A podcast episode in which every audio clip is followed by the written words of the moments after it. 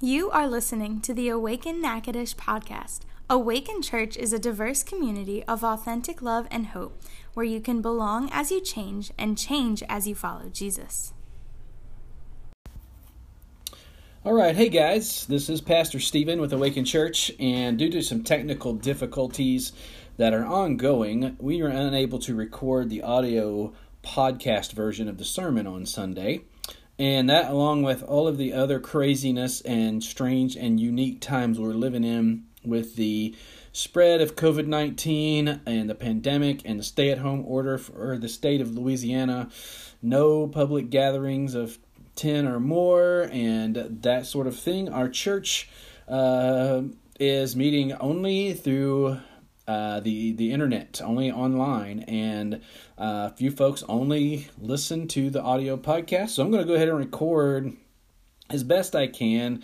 I've done this before, and as difficult as it, as it is to preach to a, a a phone camera, video camera on Sundays uh, in my living room, it's even more difficult to preach to a phone recording the podcast in my bedroom. So we're just going to do the best we can. So I want to start off with just giving a, a shout out to my friend Pastor Malcolm uh, over in Texas. He did last week put together a little Zoom meetup for pastors to get together.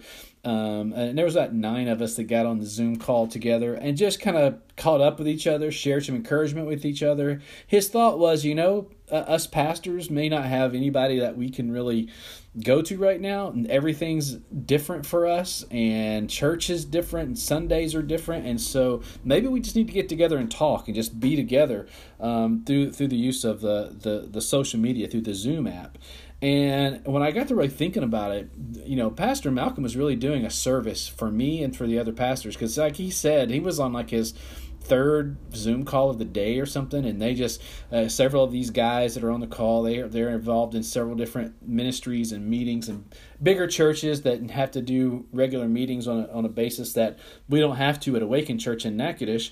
Um, and so it was just for me, it was like, man, they really blessed me, especially Pastor Malcolm, really blessed me personally by putting that together. And so I wanted to give a shout out and thank you to him. Now, think about a time for you when someone went out of their way to serve you in some way. Maybe it was something big or something small, but somebody went out of their way to serve you in some way. How did that make you feel? Well, welcome to week number four of our series, Bless Your Heart. And we're using uh, this to kind of highlight the reality that as you become more like Jesus, we realize that Jesus' plan is that we love our neighbors enough to bless them.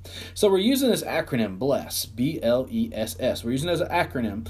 Uh, and it's not original with us. We didn't originate it, we didn't come up with it. We, we saw it, we've read about it, uh, we saw other churches use it. And in our brainstorming session and, and, and last fall, we said, hey, let's do this this series, bless, and let's use bless your heart um, as a theme, as a, as a theme leading into Easter.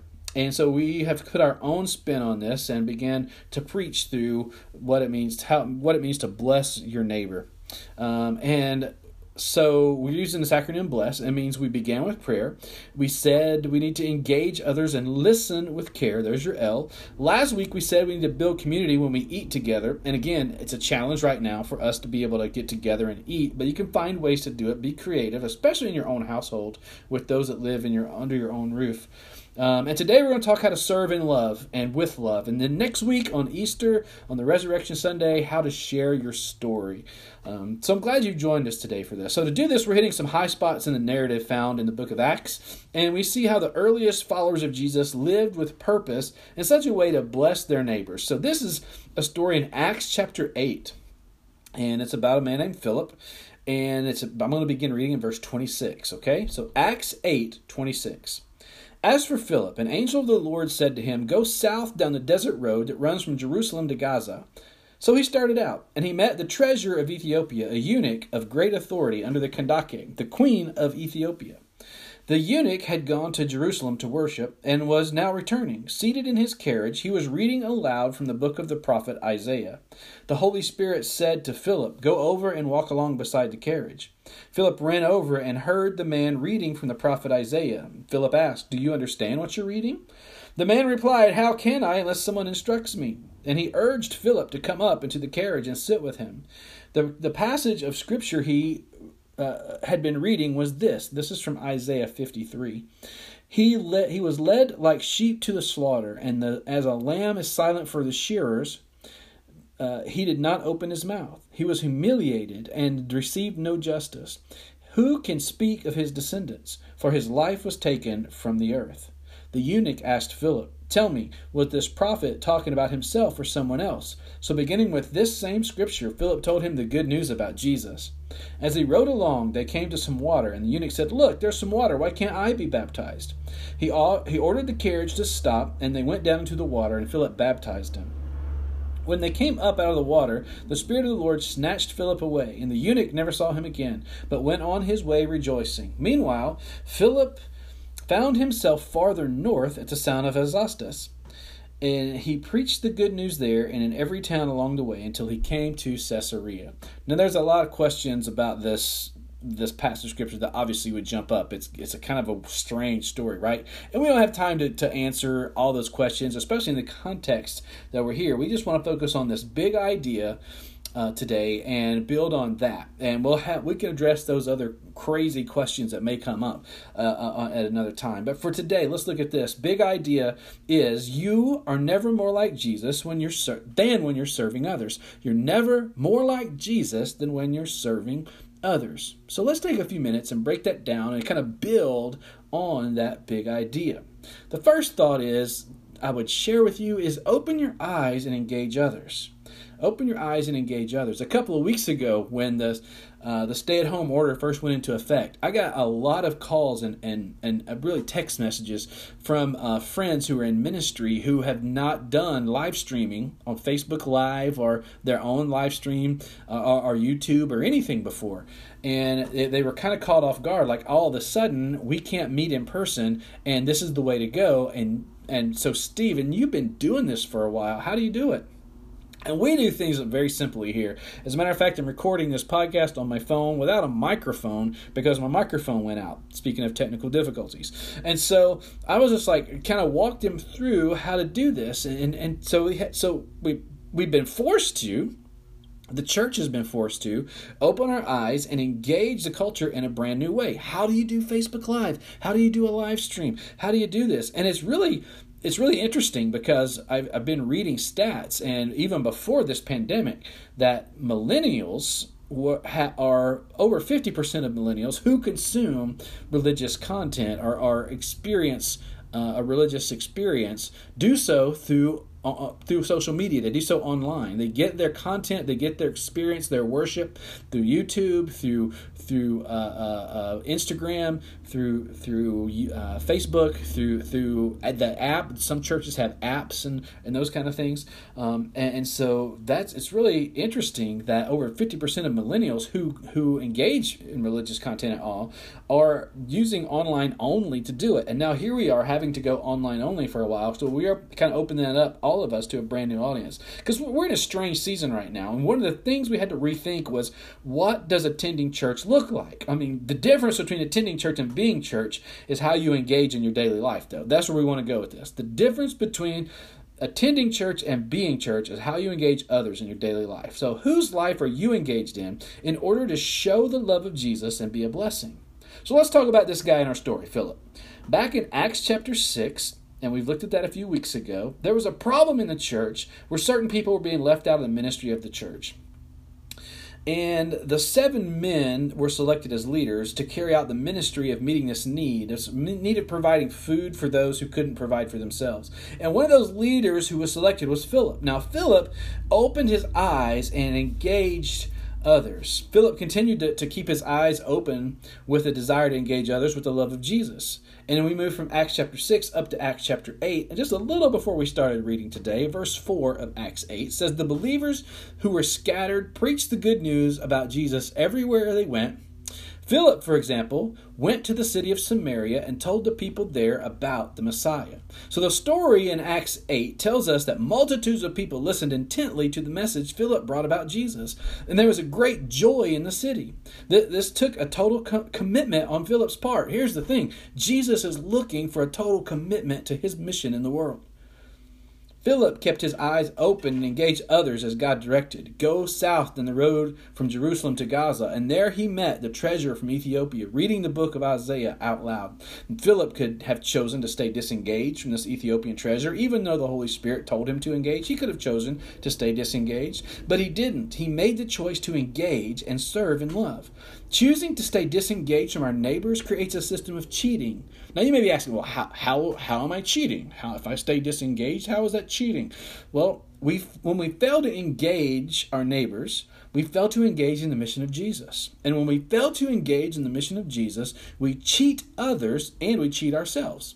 We cheat others out of the blessing that we should be uh, bestowing upon them by engaging and serving them. We and, and, and in doing so, we also cheat ourselves. Because if you think about it, anytime that you've served someone else, you received a blessing in return. Like you received a blessing of the uh, maybe it was not something physical, but a, a feeling or an emotion or something like you were blessed by being a blessing.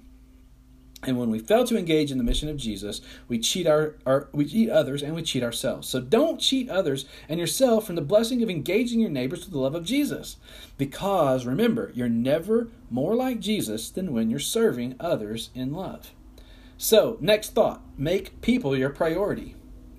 Make people your priority. This is actually the first sermon that, that I've written after the stay at home order went into effect because I actually work about two weeks ahead. And so the, the previous two sermons, since it's the, that, that has happened since the stay at home, at home order uh, has put into effect, were actually written well before it all started. So I actually had to tweak those quite a bit because circumstances had changed drastically from the time I kind of wrote it a, you know, a week before and then the time it happened. So here's the thing I found that while writing this sermon, um, it's difficult to focus on writing, uh, studying and writing a sermon because of the inability to see you guys in person. Now I know you're listening to this on an audio podcast, but but I'm used to just seeing my church family in person, and and some some of the folks I see just on Sunday, but there's a there's several I see all throughout the week.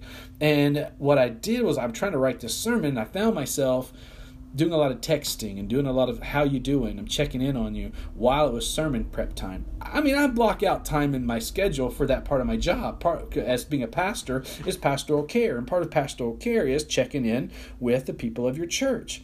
And so i have that time blocked out on my schedule but but people don't for me don't just fit into a blocked out time in the schedule because people are a priority. Now the sermon i, I love the sermon. I love study and i love to give the sermon and that's a that's a priority for me for sure.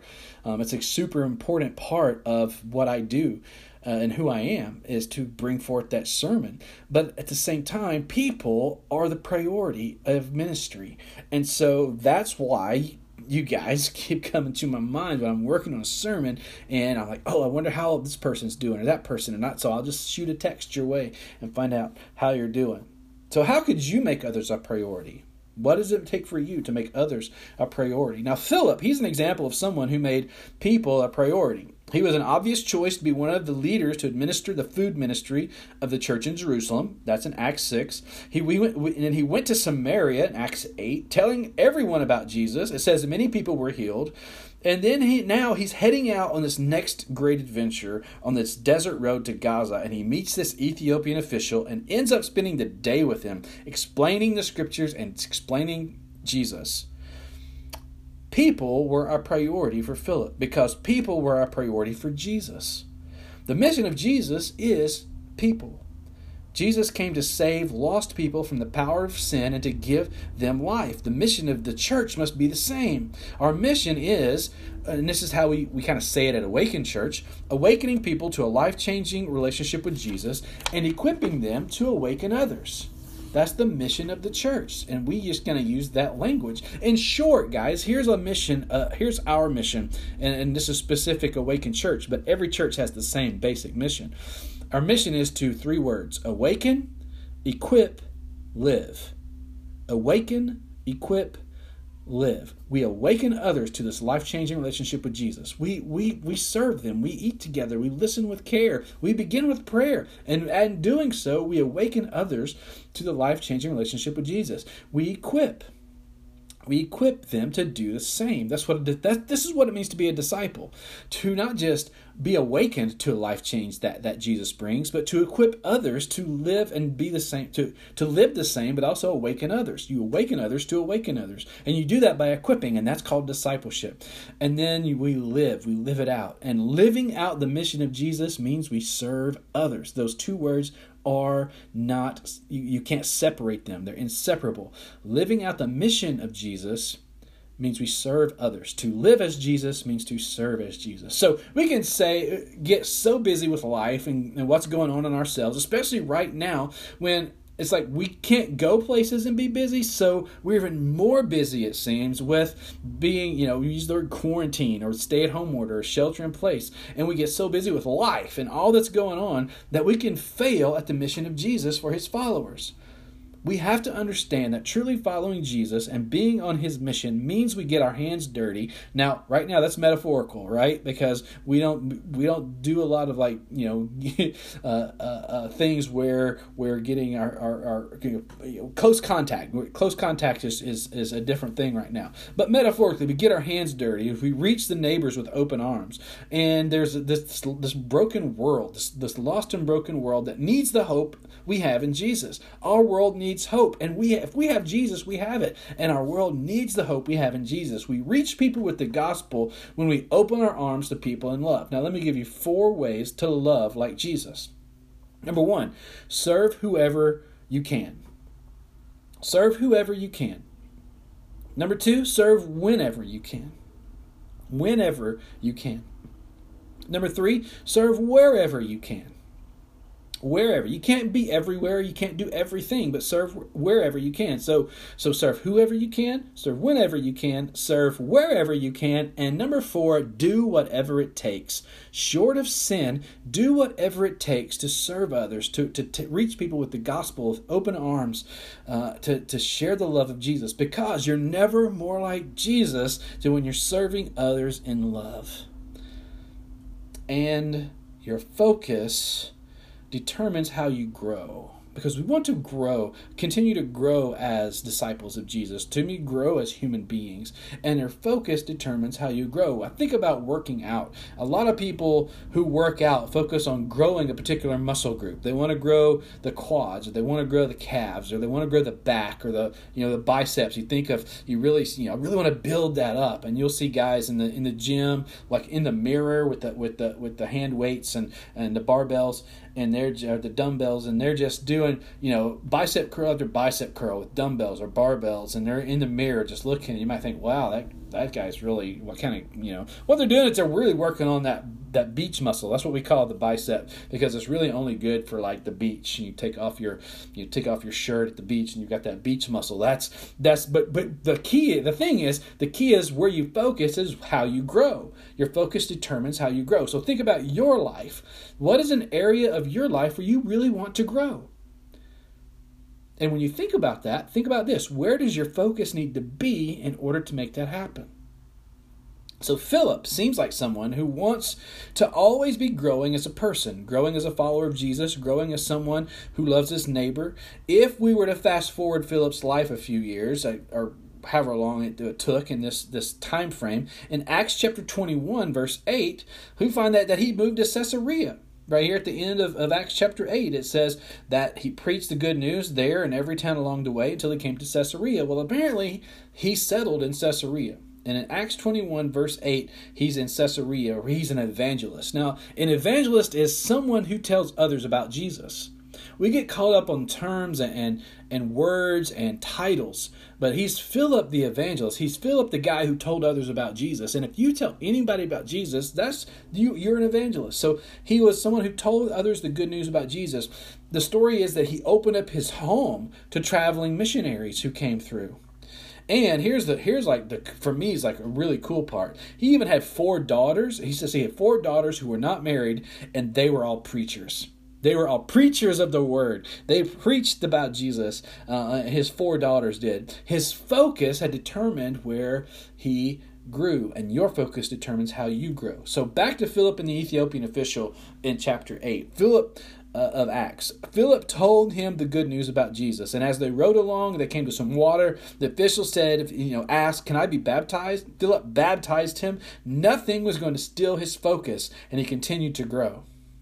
All kinds of things, and some sometimes they succeed. They'll try to steal your focus from the mission of Jesus and from serving others in love. But when we focus forward, we grow forward. So here's some ways we can grow by serving others, in serving others. In serving others, you we grow in God's presence. We go in, I'm going to give you three three ways we grow by serving others. In serving others, we grow in God's presence. As we focus on being more like Jesus in every moment, we find that we're more and more aware of his presence throughout these uncertain and unique days that we're in uh, second way that we serve, that we grow when we serve, is in serving others, we grow in God's peace. We grow in God's peace. Let me just say this from my own life experience. This isn't from reading or studying or what or going to church. This is just from my own experience. Anything that steals my focus from Jesus eventually steals my peace. And in serving others, we grow in God's peace. And thirdly, in serving others, we grow in God's power. We grow in His presence, His peace, and His power. Now, Jesus says, Follow me. Jesus says, Love your neighbor. Jesus says, Serve one another. But He doesn't say it'll be easy. I keep learning that more often than not, the right thing to do is not always the easy thing to do. And the easy thing is not always the right thing. This is when Jesus gives his strength for us just to keep growing forward. So let's be people who bless our neighbors. We begin with prayer. We listen to them with care. We create opportunities to eat to eat together. And we serve in love, even in this strange and different world that we're in right now, we find ways to, to do this. So you're never more like Jesus than when you're serving. Serving others in love means we open our eyes and engage others. We make people our priority, and we and our focus determines how we grow. So here's some next steps. Here's some practical applications, some ways you could that maybe you could do this right now. Considering when we think about serving others, we think of going to foreign countries on mission trips, or serving in soup kitchens, or, or you know, helping helping uh, homeless folks, or something like that.